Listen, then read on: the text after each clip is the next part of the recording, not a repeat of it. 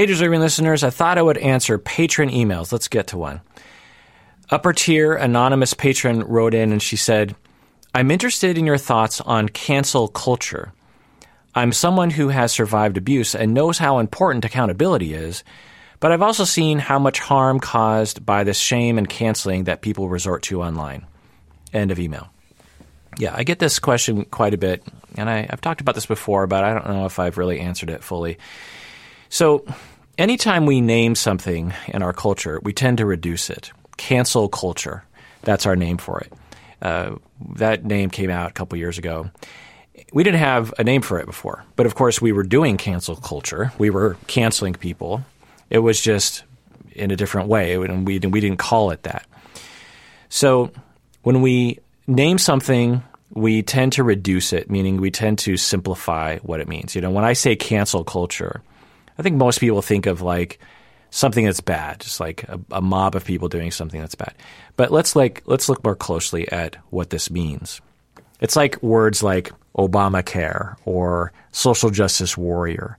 These sorts of things get reduced and they end up taking negative connotations. But we have to we have to be smarter than that. So so let's let's look at, you know, what is cancel culture? What does that mean exactly? Well, it means many things. It basically means that when someone does a bad thing, they get canceled, meaning that they have a consequence. That's what I always say is like cancel culture when it's when it does when it's working well is consequences, good consequences, natural consequences, or uh, you know uh, reasonable consequences to bad behavior. Harvey Weinstein was canceled. He did horrific things. And when they finally came to light after decades of him getting away with it, we as a society canceled him. Kevin Spacey, Matt Lauer, these fellas also. It was came to light what they had done, and they were canceled. They lost their jobs. They were no longer. They're not going to get any more jobs. They were ridiculed online. They're probably ridiculed in their communities, and I think most would agree that that's a good thing. Harvey Weinstein, Kevin Spacey, Matt Lauer, they all deserve to be canceled. So, cancel culture, meaning that the mob was right in that instance. But cancel culture also means that, uh, you know, it also is a label we put to when internet, internet mobs assume they know the, the full story when they know very little about the story. They don't gather the facts. There's no intelligent discourse, and they end up canceling someone that shouldn't have been canceled. And we don't realize that until later. Um, so we can come up with examples of that. But Aziz Ansari, for example, is, is one example of that. And it's caused by a number of different factors that have always been present in society, whether the internet existed or not, which is a general lack of thinking skills, general lack of critical thinking skills. And this is not associated with intelligence. So, uh, critical thinking skills is not associated with well I'm, I'm guessing it is kind of associated with intelligence i don't know the research but many people who are very smart lack critical thinking skills. There are still physicians who are very smart and got through medical school who don't believe that cigarettes are associated with cancer.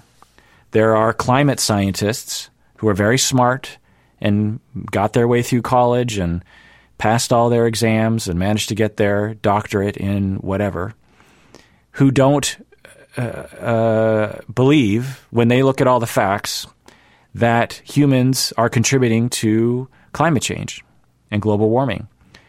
So, critical thinking skills are not inherently linked to intelligence. So, we don't spend enough time teaching kids critical thinking skills for a number of reasons. One is just not our tradition. And two, I believe, and many other people believe, that to teach kids critical thinking skills raises fears in teachers because the kids, if you teach a kid how to think for themselves, then the kid might say, Hey, I don't want to do this assignment. I don't like this history book. I think this history book is biased towards white people. And teachers and administrators, they don't want that, generally speaking. Now, of course, many teachers and administrators love that kind of thing, but generally speaking, historically speaking, that's not that's not true. So I think that schools veer away from critical thinking skills because really just think about the things that schools tend to teach us, right? Facts, memorization, process, this kind of thing. Anyway, so we have a population that just doesn't understand how to think critically, which is a very complicated set of skills. You have to be you have to essentially it's similar to being a therapist. You have to understand your countertransference. You have to understand how your bias and your past and your traumas affect the way that you interpret facts, so to speak, that are coming in. Anyway, so people lack critical thinking skills, and thus we have bad cancel culture mobs. Also, just general ignorance of things. You know, people and the Dunning Kruger effect. People think they know a lot when they know very little. They think and they're very confident in their knowledge when they know very little. Also, virtue signaling, meaning that you're trying to prove that you're a good person. And since a lot of people live online, they will try to signal online that they're virtuous person. It's a known thing that humans have been doing since the beginning of time. And that can cause people to jump too fast onto a internet mob of canceling when they don't have all the facts. But I think the most important factor is Schadenfreude, meaning that we all have this desire to put down other people to elevate ourselves. And so when anyone does something bad on the internet, it's very, it feels very good to uh, strike back at that person, to cancel them, because we're all walking around with low self esteem and worthlessness. And so if we put someone else down, it just you know it just makes us feel better. So the more uh, low self esteem, you know, the the lower our general self esteem is out there, the more of this internet mob mentality or internet mob behavior we're going to see of Schadenfreude. You know, so so that's why. So it's it, so cancel culture is a lot of things. So what do, what do I think of cancel culture?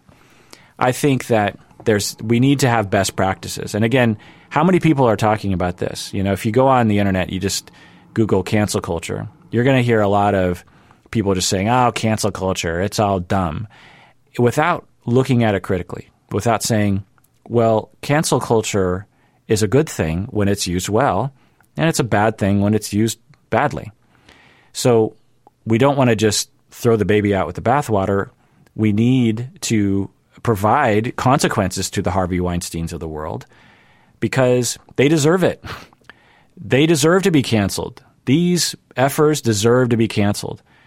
O.J. Simpson, um, Bill Cosby. These people are monsters.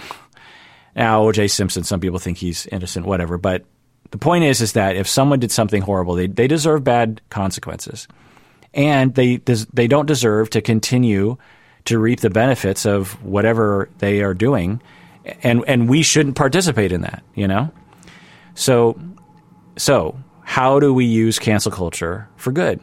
Well, here is my very rough, thought out things that I thought of in the last two minutes. The first thing is we got to slow down.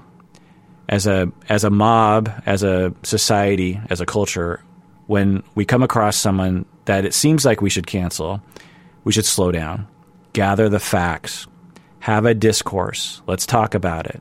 Let's slow down. And then make a decision. Maybe that person needs to be canceled. Maybe they don't. Maybe it's something nuanced. Maybe there's a lesson to be learned here. Um, you know, with Kevin Spacey, Matt Lauer, Harvey Weinstein, I think we did have that thing. I think we did have kind of a slow process. There's a lot of facts. There's a lot of news reporting. There's a lot of reading. There's a lot of discussion should Kevin Spacey, because a lot of people love Kevin Spacey. I mean, people love that guy. But, you know, as you started to read the stories, you're just like, yeesh, that is awful.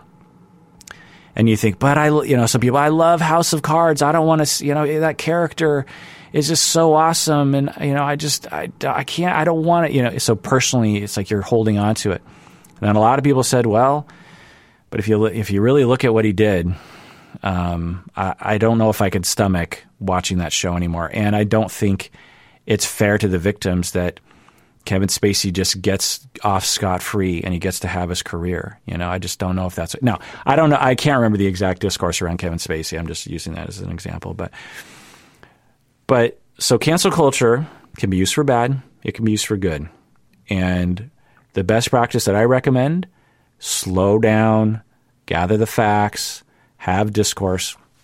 Now, the slowing down, how do you do that? Because I've I know people who have been in fights around this. So say something comes out that someone was being sexist. You know, some some guy was being sexist against women. And let's say that uh, a woman friend of mine is all up in arms about uh, what happened, and she's telling me, "Oh, did you hear about this guy?" Now, let's say I say to this woman friend of mine, "Well, hold on, let's slow down." Well, for me to say that as a man, uh, if that's all I said, could be interpreted as being insensitive and participating in the patriarchy, meaning I'm like telling a woman to slow down and stop being hysterical, quote unquote, about uh, sexism and that we shouldn't jump to conclusions or something like that. Even though I might believe that to be true, I need to be sensitive to this woman's emotions and the amount of sexism she's gone through and the fact that I'm a man. And so it's all about context. So if I'm going to tell a woman to slow down about canceling a man over sexism, I have to be aware of the gender and the context that I'm participating in. So maybe I don't say slow down. maybe I support my friend uh, emotionally and say, "Oh my God, that's just so horrible." And maybe later on, I, I I take my own sweet time with making my own conclusions about it and gather the facts. So there's a lot of nuances to this. Another thing that people need to have nuance around is that to criticize a public figure doesn't auto- automatically mean you're canceling them. So I, for example, this is a couple years ago when Kevin Hart was being criticized for a joke he said like nine or ten years ago. He he Kevin Hart, he, stand-up comedian. He had this joke where he said explicitly in his routine that if his if his son was gay, he was going to kill him. Now you have to watch the routine to make your own conclusion because comedy is comedy, and there's a lot of outrageous things that people will say. But but it was um, I didn't find it funny, and I, I, f- I found the joke to be to be pretty awful, honestly. Like I I, I don't. The, there's there's humor that is defensible, and there's humor that where you're humor is a very odd thing, which I won't go into. But anyway, I, I didn't like the joke. However, I, I like Kevin Hart. I think he's funny, and I, I like his movies. I like his stand. I don't I don't know if I like his stand up so much, but I like his movies, and I and he seems like a nice enough guy. And his quote unquote apology wasn't that great, but you know, so. But the point is, is that I'm at this party, and the topic of Kevin Hart comes up and I chime in and I and I'm like, you know what? I didn't like that joke. I I think that joke was awful. And this acquaintance of mine just started yelling at me. How you know? What are you talking? You know, it's such you know, you're too sensitive and all this. And I think this acquaintance was yelling at me because I because he thought I meant he should be canceled, that he should just be wiped off of the entertainment landscape. That wasn't what I was saying. What I was saying is I didn't like that joke and I found it to be offensive the other thing I think he thought I was saying was that I think he's a ter- you know, I think Kev- I think Kevin Hart is a terrible homophobe. And I don't know that to be true. I don't know Kevin Hart at all. I just know that that joke is homophobic and heterosexist and you know, awful and just just not funny and I think it perpetuates a pretty nasty notion. Um, and how is that funny? You know, now to say that to a fan of Kevin Hart, you know, we'll threaten them. They'll be like, oh, and it's like just because I, as a human being, interpret that joke to be a bad thing, and I find it to be homophobic, and I find it to be heterosexist, and I find it to be of poor taste, doesn't th- shouldn't threaten you. The fact that I and that's this is a big part of this cancel culture. Actually, it's a sort of ancillary idea of just like people should be allowed to have their opinions. Now, if the opinions are bad, then let's try to influence those people. You know, if my if I I've had I've had billions of bad opinions in my life, and I still do, and I have to remain open to changing those opinions. You know, upon having a discourse. But the point is, is that just because someone comes out and says, "I think that joke was fine," or "I think that joke deserves Kevin Hart deserves to be canceled. Um, actually, Billy Eichner came out, and he's a gay man. He was on Parks and Rec. He also Billy on the Street, which is one of the funniest things. What late at night, that's what I do. Is I watch YouTube Billy uh, YouTube videos of Billy on the Street, and um, he he came out kind of in defense of Kevin Hart. But anyway, the point is is that uh, if we're going to have an intelligent discourse, meaning that we talk about it, we mull it over uh, unemotionally, without hurting each other's feelings, without jumping to conclusions. If we're going to have that discourse, which we need to do uh, in a lot of these, if we're going to change, we, we need to have that discourse then we can't jump down people's throats when they state their opinion. We can't cancel them because they just have a different point of view than, than you do. You know, let, let's let's enter into a conversation. There's a lot of famous examples of this. You know, like um, I can't remember the exact story, but many of you probably know it. There's a there's a black American guy who uh, befriended a KKK uh, guy or people, and over time just changed the case. There's there's several stories, but there's one famous one where these white supremacists who were white supremacists their entire life and just quintessential like neo-Nazi, you know, the hardcore white supremacists. And over time, because they got to know this black guy, and the black guy didn't yell at them, wasn't aggressive, just said, "Hey, I hear you, but let's just hang out. Let's just talk." and then over time, the white supremacists were like, "Huh, I think I'm going to disavow my white supremacy after just hanging out with you a little bit. How often was that white supremacist approached in that way? In a way of just like, you know, I'm not going to jump down your throat because you're a white supremacist. Let's let's just hang out. Let's just talk. Let's. Eh, I don't like your point of view, but you know what? Let, let's just hang out. Let's just be together. I think we could really make the world a better place if we did that sort of thing. Anyway, let's go on to another email.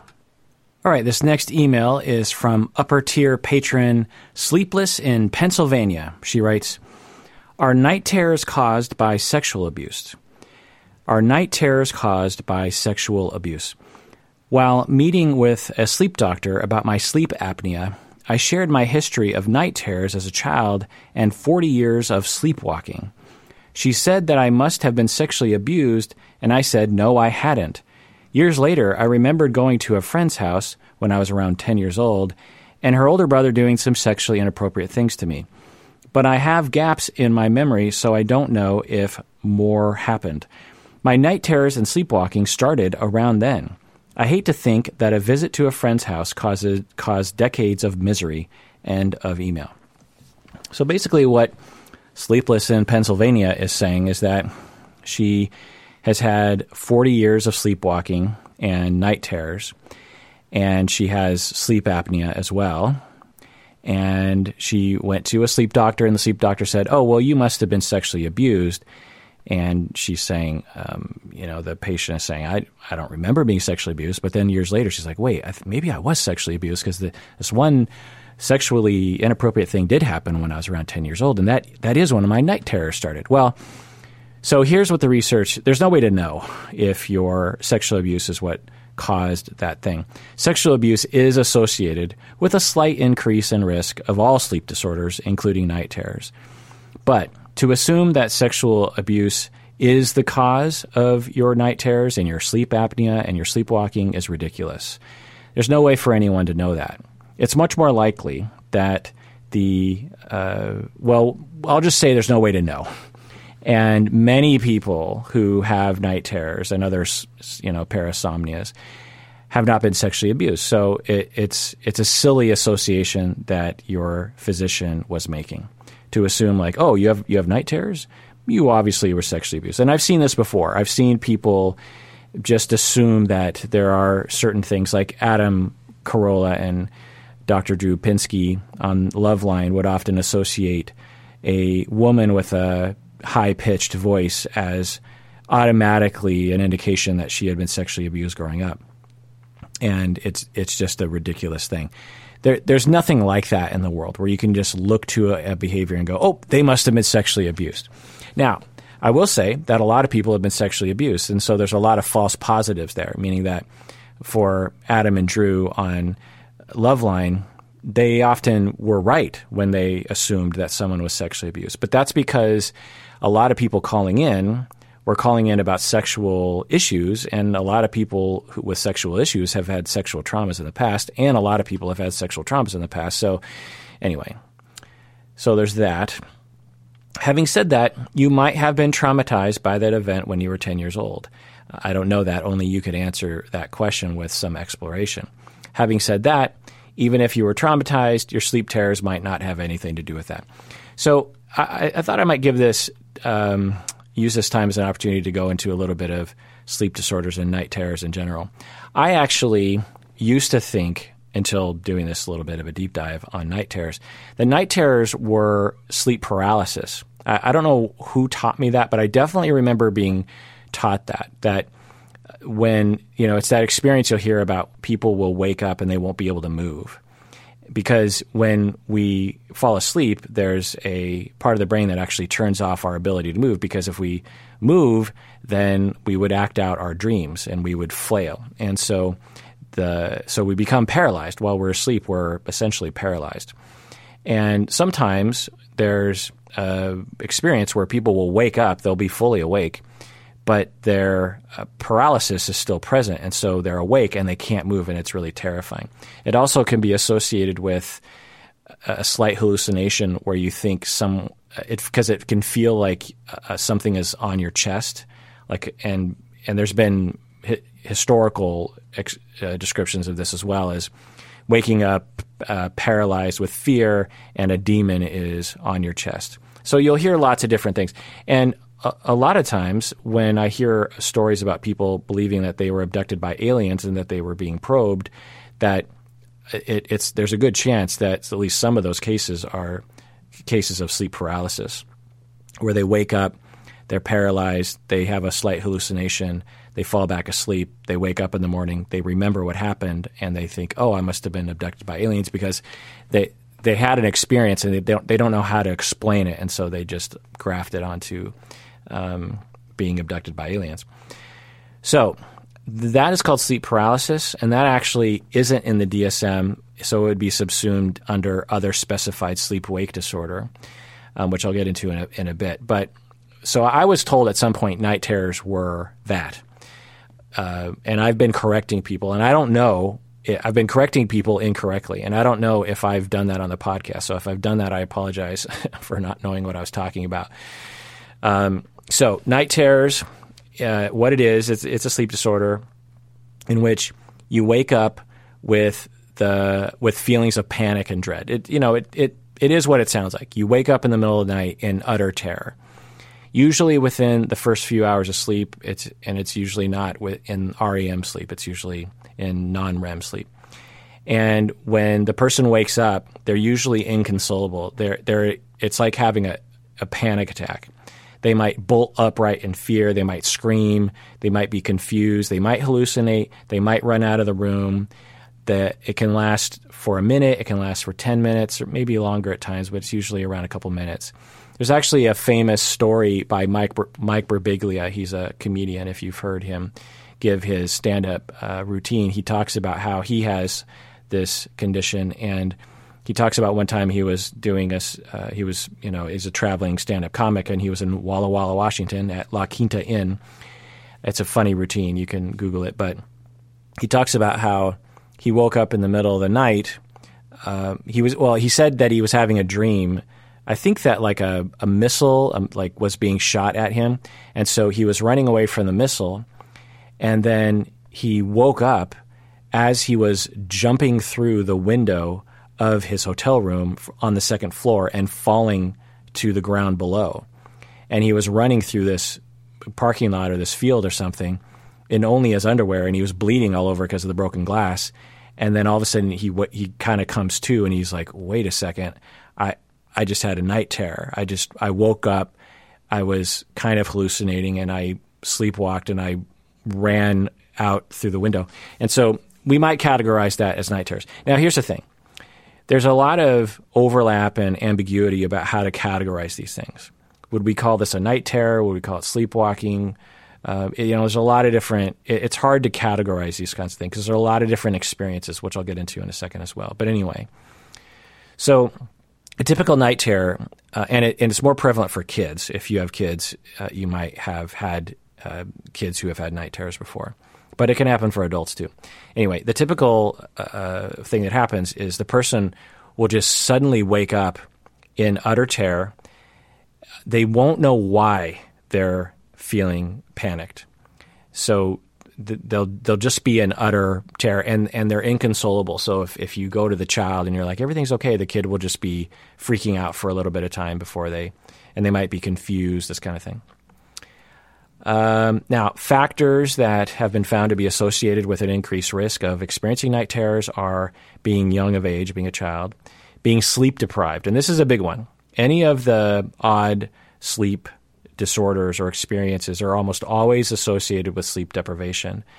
And you can you can get sleep deprived for from a number of different things: drinking, uh, alcohol, caffeine, uh, going to sleep at various different times, um, having stress, sleep apnea, this kind of thing. So anytime you're sleep deprived, your chance of having any sleep disorder goes way up. Medications can be a risk factor: stress, fever, seizures, um, sleep apnea. It can also genetic, genetics can also play a role. So sleep night terrors are different from nightmares. Nightmares are bad dreams and happen during REM sleep, whereas sleep terrors don't happen during REM sleep and they're not dreams. It's just we don't know why people do this. They just wake up in an utter panic attack. With nightmares, uh, there's almost never vocalizations or agitation. You know, a typical, a very typical nightmare will just be this horrible, horrible dream. You're being chased by a monster or something, and then uh, you wake up and you and you go and you you know you're not flailing, you're not screaming. You wake up and you just think, oh. What a terrible dream. That was just an awful, awful, long, vivid, horrible dream. And you might have really hated that dream, and it might have disrupted your disrupted your sleep a little bit but it was entirely contained within the sleep process. And when you woke up, you weren't really confused, you weren't flailing, you weren't in a panic. You actually might have been fairly relieved when you woke up. So, so nightmares can be horrible, but they're different from night terrors. Night terrors are waking up screaming in utter panic. And I'll, I'll see people actually associate night. They'll, they'll say, you know, the kid's having a lot of night terrors, and I'll inquire more. And I'll, what do you mean by night terrors? So, well, well, the kid's having like these really horrible nightmares and I'll say, well, you know, anything else around that, and they'll be like, no, and I'll be like, well, that's just that's just a nightmare. Um, there, there's some kind of cultural thing of like, if it's a really horrible nightmare, then it's a night terror. No, night terrors are completely different. Think of night terrors as a panic attack that hap- a confused, weird panic attack during sleep. Uh, research uh, seems to indicate that a good number of children will experience at least one or more episodes, like 4% of kids, maybe like 1% of adults ish. But the, but the disorder of having sleep terrors means that you're having them frequently and they're causing a lot of problems, and that's a lot lower percentage. Um, so so that's so that's sleep night terrors. That's night terrors. Those are panic attacks in the middle of the night. Now let's go over all of the sleep disorders that are, that are in the DSM. So we have insom- insomnia, which we all know what that is. We have hypersomnia, som, somnom, hypersomnolence, som, somnolence, hypersomnolence, hypersomnolence. I'm going to say that five times. Hypersomnolence, hypersomnolence is excessive sleepiness. You have narcolepsy, which most of us know what that is, sleep apnea, which most of us know what that is, circadian rhythm sleep wake disorders, and there's various different kinds of that. Um, like people who work night shifts will often suffer from circadian rhythm sleep wake disorders. There's also a category in the DSM called non REM sleep arousal disorders, and this is where night sleep sleep terrors are in, and and they they call them sleep terrors in the DSM, not night terrors. So there are two types of non REM sleep arousal disorders. You have sleep terrors, not night terrors. That's just another word for night terrors, and sleepwalking. And this sleepwalking also includes um, sleep related sexual behavior as well. We also have nightmare disorder. This is when you have recurring nightmares. And we also have REM sleep behavior disorder. This is where people will flail. So this so non-REM sleep arousal disorders like sleepwalking and sleep terrors or night terrors happen during non-REM sleep. And then we have REM sleep disorders which are associated with dreams. And so uh, REM sleep we call this REM sleep behavior disorder. In other words, you have actual behavior that are associated with your dreams. That's usually what it is. So I actually have this, and um, my dad does as well. So I inherited it from him, and I think I have it more when I have uh, sleep disturbances. So basically, I'm having a dream where someone's coming at me, and then I'm going to punch him in the face, and then I actually will punch in in bed, uh, and I'll and if someone happens to be next to me, I'm going to punch them, which is just horrible, or kick or flail or something. I've punched walls. One time, um, I, will never forget this. This would have been I don't know five years ago. I was in the mall in a dream, and these older people were coming at me, and they were they were taking up the entire uh, breadth of the corridor, and I was trying to get I was trying to sort of you know go between them. And this one guy just stopped right in front of me and he was about to punch me. And i put out my hand to block his punch and then i was going to punch him. Well due to my rem sleep behavior disorder i actually uh, and this is a, a disorder where that paral- that paralysis isn't effective essentially so normally I would have been paralyzed, so I wouldn't be able to act out this thing. But because the, my paralysis wasn't effective, I actually acted it out. And so I was on my stomach and I, I did a one handed push up and because I was pushing the old man away from me. And then I punched him as hard as I could in my dream. But instead of punching him because he's not real, I punched my own hand. So I, I did a one handed push up and punched my own hand with my other arm, my other hand, as hard as I could. Imagine just just put your hand up against the wall and just imagine just hauling off and punching your hand as hard as you could. You could do some serious damage to your bones in your hand, and I did. My hand hurt. Uh, there was a pain in my hand for probably like two and a half years from from punching my own hand while I was sleeping. So, uh, so that's an REM sleep behavior disorder. Also, talking in your sleep. Now, many people will talk in their sleep. Many people will flail, but it's only a problem if it causes significant problems. That's when that's the only time when we would say that you have the disorder, right? So all these, if you have occasional insomnia, then you wouldn't qualify for the disorder. But if you have chronic insomnia that really interferes with your life, then you would qualify for the DSM label. So to qualify for the DSM label of REM sleep behavior disorder, you would have to frequently have this happen to you and you would have to have some kind of negative effect like you know, hurting your partner frequently, this kind of thing, while you're in bed, or or having a lot of anxiety about falling asleep, this kind of thing. Then we have rest, restless leg syndrome and so on. There's there's a lot of other kind of uh, lesser known disorders. And then we have this grab bag label in the DSM called other specified sleep wake disorder. And in this, this is where sleep paralysis would be because this is because we don't have a uh, disorder label for sleep paralysis. So this would be an other specified sleep wake disorder, but we might just kind of call it sleep paralysis. Another uh, part of other specified sleep wake disorder is what also happened to me when I was a kid. I uh, very rarely, but well, I don't know how rare it was. It happened enough that my family knew about it. So I'll tell you two two incidents, two incidents um, that were indicative of what would happen to me when I was a kid. Uh, one time, um, I I remember I, I, woke up, and I would wake up in this state where I was not really me, but I but I remember everything that happened, and I would wake up and everything would be kind of scary to me. Everything in the world was just really threatening, even though I couldn't see anything that was threatening me. And so I'd always go to my parents' room and ask my mom to I don't know help me or something. And so I remember this one time I was probably 10 years old or something, and I go into my mom's room, my mom and dad's room, and I walk to my mom's side of the bed, and and I said something to her, just like, um, you know, I I don't know what to do, or they're out to get me, or some kind of weird hallucination statement. And then my mom, because she was talking in her sleep, she said, "Go ask Santa Claus." and then I and then that was just so absurd to me that it woke me up out of that condition, and I was like, oh wait, I'm sleep I'm sleep talking, I'm sleepwalking, hallucinating, you know, anxiety, and I was like, and now I'm awake and everything's fine, and I went back to bed. So it was this weird in between state in which I was awake, walking around, and interacting with people.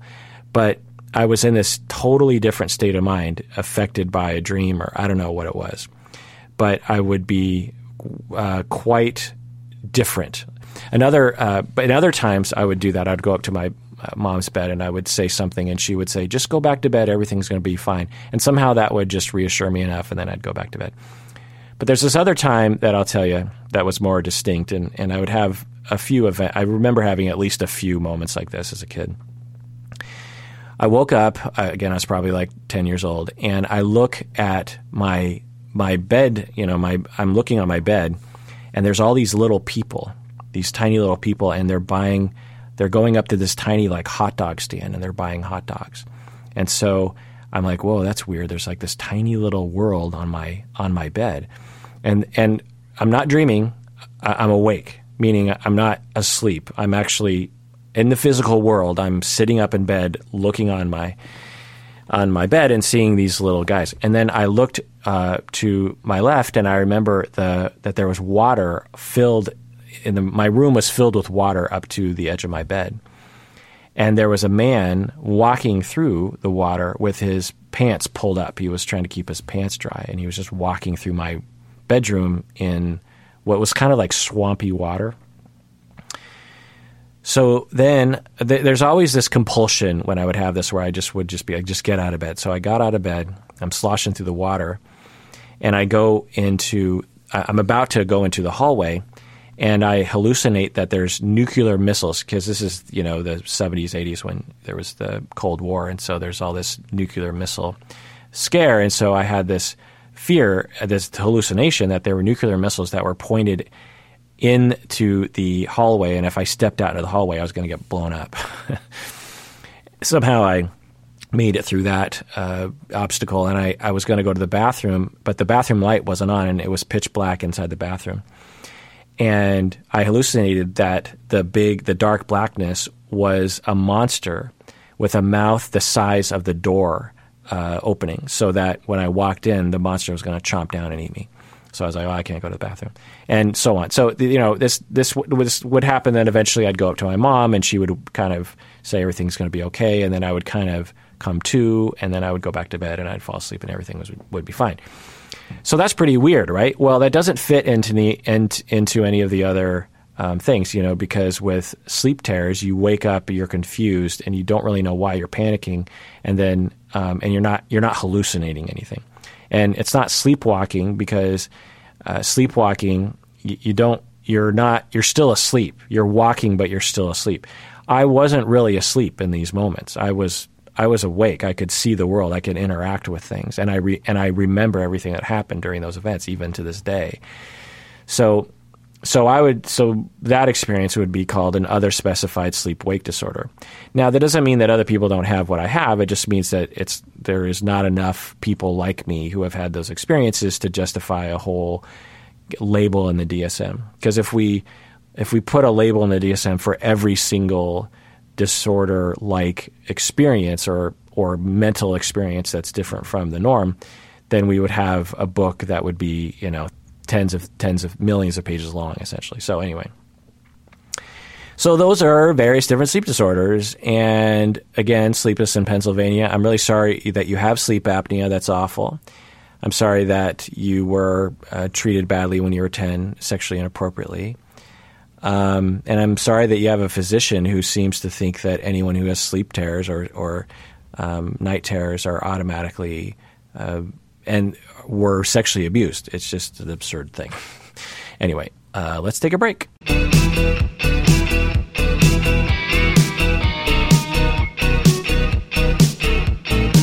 All right, we're back from the break. This next email is from upper tier patron Angela. She writes, well, she wrote an email, a longer email, but basically what she wanted me to talk about was about two people who are in a relationship who both have avoidant um, attachment style. And she's saying that she doesn't hear a lot of uh, literature about it because often, or online literature, because the internet often talks about avoidant, preoccupied being together, the sort of pursuer distancer. And so she wanted me to talk about two avoidant people being in a relationship. Well, the first thing I'll say is it's hard to generalize because we're probably talking about a billion people on the planet.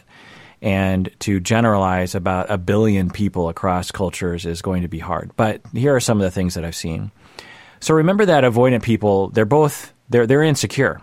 They're just as insecure in general as any uh, preoccupied person, meaning that they don't believe that other people will be there for them when they need them and most of their or many much of their attachment needs are not being met on a daily basis.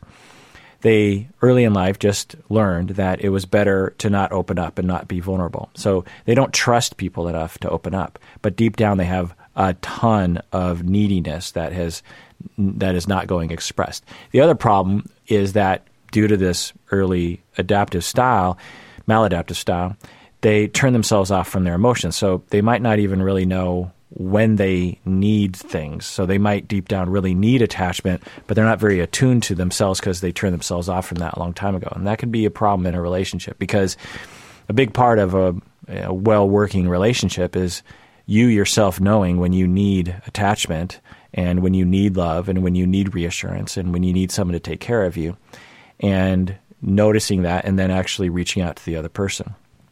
So, so that's uh, an impediment on relationships that, that can cause problems in both people. So, two avoidant people, what I've seen is that, and again, it's hard to generalize, but one of the sort of quintessential presentations is that they're both very distant from each other. So, this can be a strength. They might not invade each other's space very much. They, they understand each other, they give each other space, they don't overly depend on each other they you know when when one person says you know what? I'm going to go to a movie by myself the other person isn't threatened because they're like yeah makes sense. I would do that too.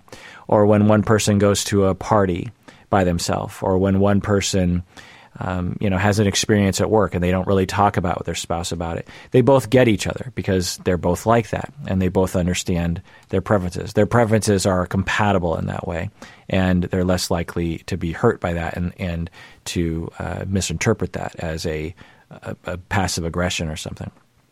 So, two avoidant people can fit well together, but um, there's also other kinds of situations where, because uh, remember that avoidant people are not necessarily independent. They look independent, but they're not actually independent in a healthy way.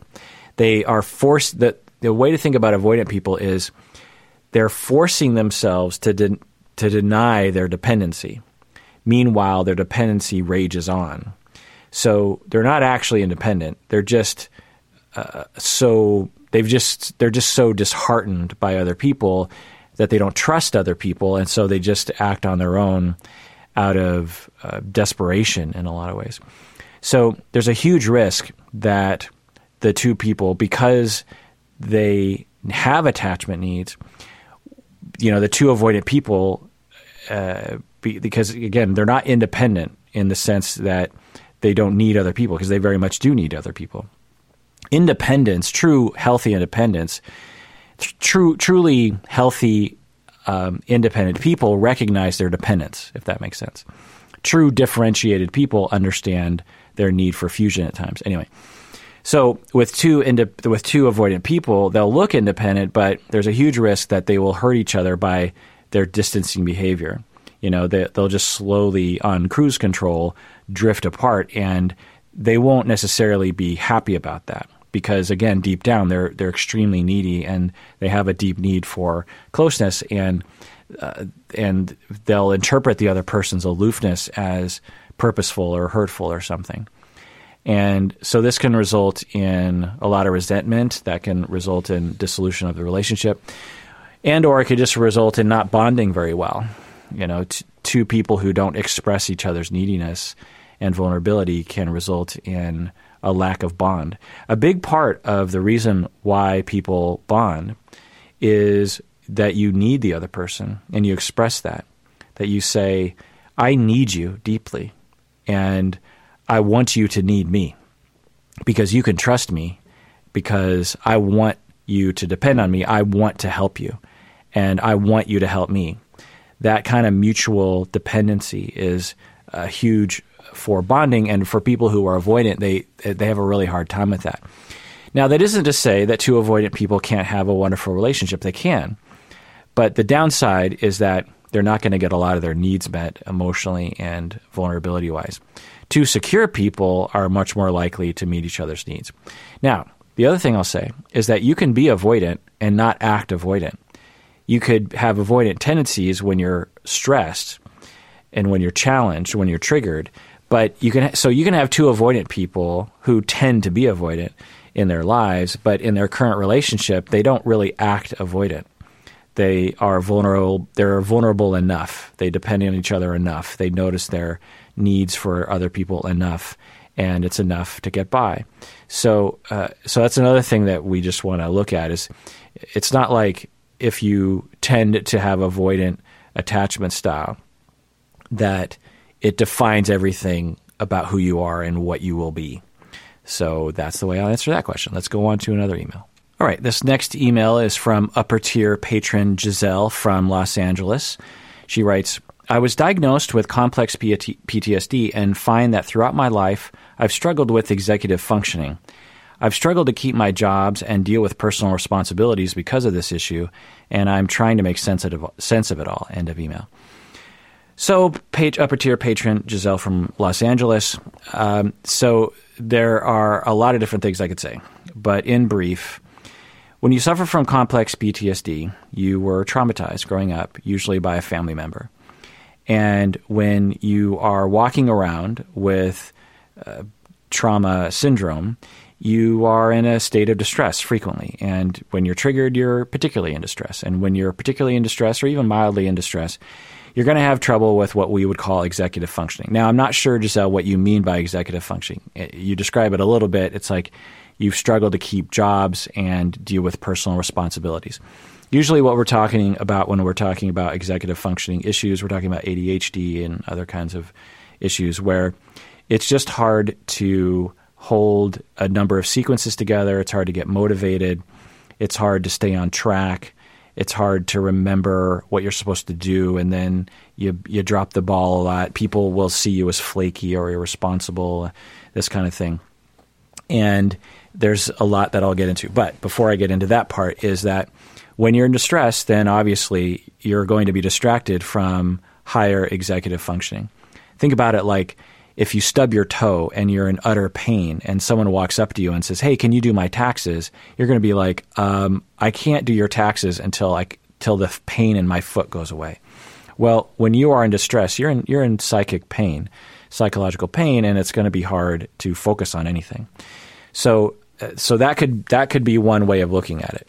And what I'll also say at the beginning is that it's impossible to know, right, if you have a executive function problem that's related to your complex PTSD, or you have a separate executive functioning problem, um, i.e., ADHD. A lot of people, a lot of adults suffer from ADHD. And it, how do we categorize the two? How do we know? let's say you have co- someone with complex PTSD. Well, the one way you would test it is if your trauma symptoms, as they increase, does your executive function problem also increase? That would be a good indication that your executive problem is actually a, a result of your complex PTSD. But it's all a matter of how you categorize it. Um, could you be diagnosed with both? Sure. Could you be treated for both? Sure. Could you go through complex PTSD treatment and executive functioning therapy medication and psychotherapy. Sure, you could do both. And you're trying to look, you're trying to make sense of it all. You say, you know, in the longer portion of your email, you're saying you're reading all this stuff and trying to figure it out. Well, it, it might not be that uh, there is a quote unquote answer to it. So, usually, what I tell people to do is start treating it. You know, uh, look into psychotherapy that specializes in ADHD and executive functioning. Uh, let's see if that works. Also, obviously, get treatment for your complex PTSD. And, you know, just sort of muddle your way through it because there's no way for us to know what the issue is exactly and where to go with it. You know, a, a lot of things in my field it has to do with well let's start doing the therapy and if the therapy works then we kind of know what the issue was And th- there's a lot of prescribers that will actually do that, particularly with ADHD. Someone will come in with ADHD symptoms, and the prescriber will say, "Well, I don't know, it's sort of borderline. It's hard to tell if it's actual ADHD or not. You know, let's try psychostimulants and see if it really helps." And you give the person psychostimulants, and for those people who have what we might call sort of quintessential ADHD, the psychostimulant will really help them. They'll just be like, "Oh my God, this is life changing. I can finally think straight. I can finally, you know, go to work. I, as a parent, I'm much more sharp. I mean, my brain is just working really well on this psychostimulant." Whereas people without ADHD will say things like, "I don't know if it's really working." You know, is that evidence that ADHD isn't there? No, but it it does. It, it that's just kind of the world we live in. The other thing I'll say is that executive functioning can be a, a separate issue besides you know, complex PTSD, obviously. Um, but it also can be an outgrowth from uh, trauma. You know, you when you're traumatized, your your brain is changed, and so you could have a neurological issue that could result in executive functioning deficits due to just the developmental effects of trauma in life that gave you complex PTSD and also gave you an executive functioning issue. The last thing I'll say is that there are a lot of things that people will um, people will label executive function problem or ADHD when in reality it's some other disorder. If you're depressed, you're going to have trouble staying on task and get and getting things done. If you're frequently anxious, you're going to have trouble staying on task and getting things done. If you have PTSD, it's going to be hard to stay on task and, and, and get things done. If your life is in utter chaos, you're going to have a, you're going to be distracted. You know, a lot of the sort of quintessential example of this is you have a fifth grade boy who is having trouble in school and having trouble concentrating, and they give him meds. And then me or one of my supervisees as a family therapist comes in and we start looking at the situation and we find that the kid has experienced a lifetime of trauma, maybe foster care. The family environment currently is very chaotic and there's a lot of conflict and the kid isn't getting any of their attachment needs met. Maybe there's even food scarcity and you know abuse and you know whatever bullying. There's all these things that are happening in the in the uh, fifth grader's life, and yet all we see is the fact that the kid isn't doing their schoolwork. And it's not hard to imagine that if a kid's life is in utter chaos, they are going to be distractible. They're going to have a hard time motivating. They're going to be a hard time concentrating. They might not have the self esteem to actually fulfill these sorts of requests. And they're going to have a hard time concentrating at, at school, and they're going to have a hard time doing their schoolwork, and they're going to be a little squirrely in their seat in class. And yet, all we see is ADHD, and we just give them a med. So whenever I hear people who have executive functioning issues, I'm always curious about what the bigger picture. Let's look at the holistic uh, situation, because we live in a society where, for you, Giselle, it's like I, am struggling to keep my jobs, and I, I I have trouble with personal responsibilities. We tend to really focus on that. It's like, well, let's focus on, you know, making sure you can keep your job and making sure that you can get your responsibilities done. Instead of saying, let's zoom out here a little bit, Giselle. If you if you are suffering from complex PTSD, this is a global issue for your personality and your life and your history. So let's let's take five ten years to really get yourself well in that area. Let's get some trauma therapy. Let's get some therapy from a person who really understands complex ptsd because there's going to be a lot of transference that you're going to feel with your therapist and your uh, therapist is going to have a lot of countertransference and, and you're going to want to use that to have a corrective attachment experience. It's going to take some time you know what your job situation is not going to go well, your personal responsibilities aren't going to go well. Let's let's say that's a distant second or uh, a you know third, fourth, fifth priority on the list when it comes to your well-being in relation to complex PTSD and your self-esteem and feeling like people love you, feeling like you're worth it, feeling what being able to walk through the world and be in relationships with other people without being triggered all the time.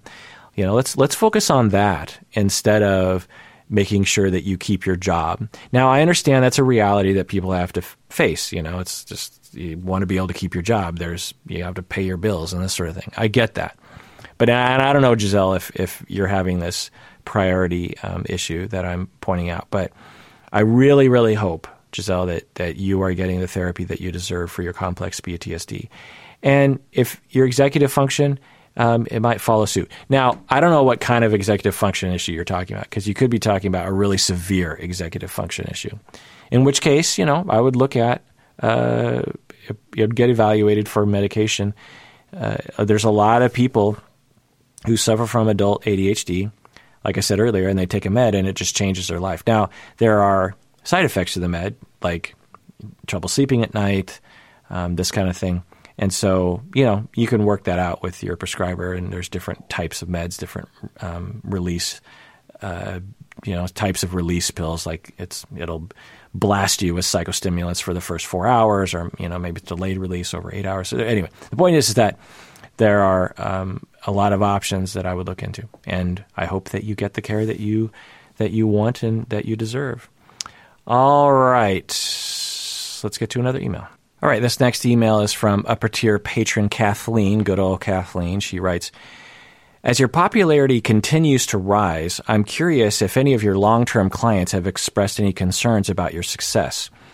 I'm asking because I thought about my own therapist, and if he was becoming famous, I started to get really anxious that I would not want to share him with so many people.